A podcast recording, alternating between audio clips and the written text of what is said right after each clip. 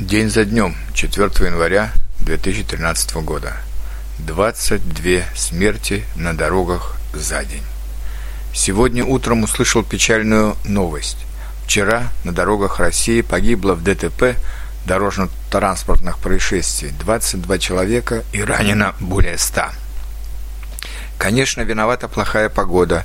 Днем все тает, ночью все замерзает – образуется гололед, когда машину заносит, и она может наехать на пешеходов.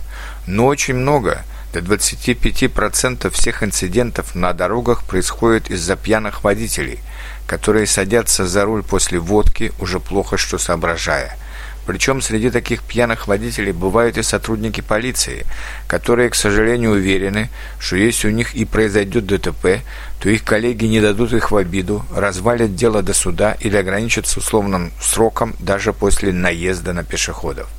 В результате всех этих причин и расхлябанности как водителей, так и отдельных пешеходов в России в 2011 году произошло 199 868 ДТП, в которых погибло почти 28 тысяч человек и было ранено 20, 251 848 людей.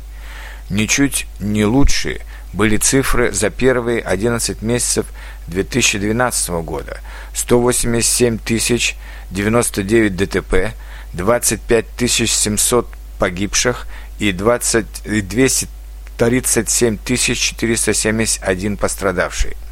Если добавить к этим цифрам еще примерно 10% за декабрь, который не вошел сюда, то показатели за 2015-2012 год будут даже хуже, чем за 2011 год.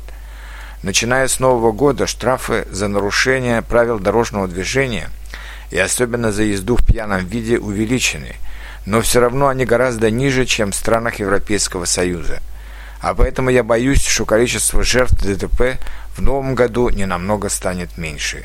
Тем более, что новых дорог строится мало, старые дороги ремонтируются недостаточно, а количество покупаемых машин в России с каждым годом растет.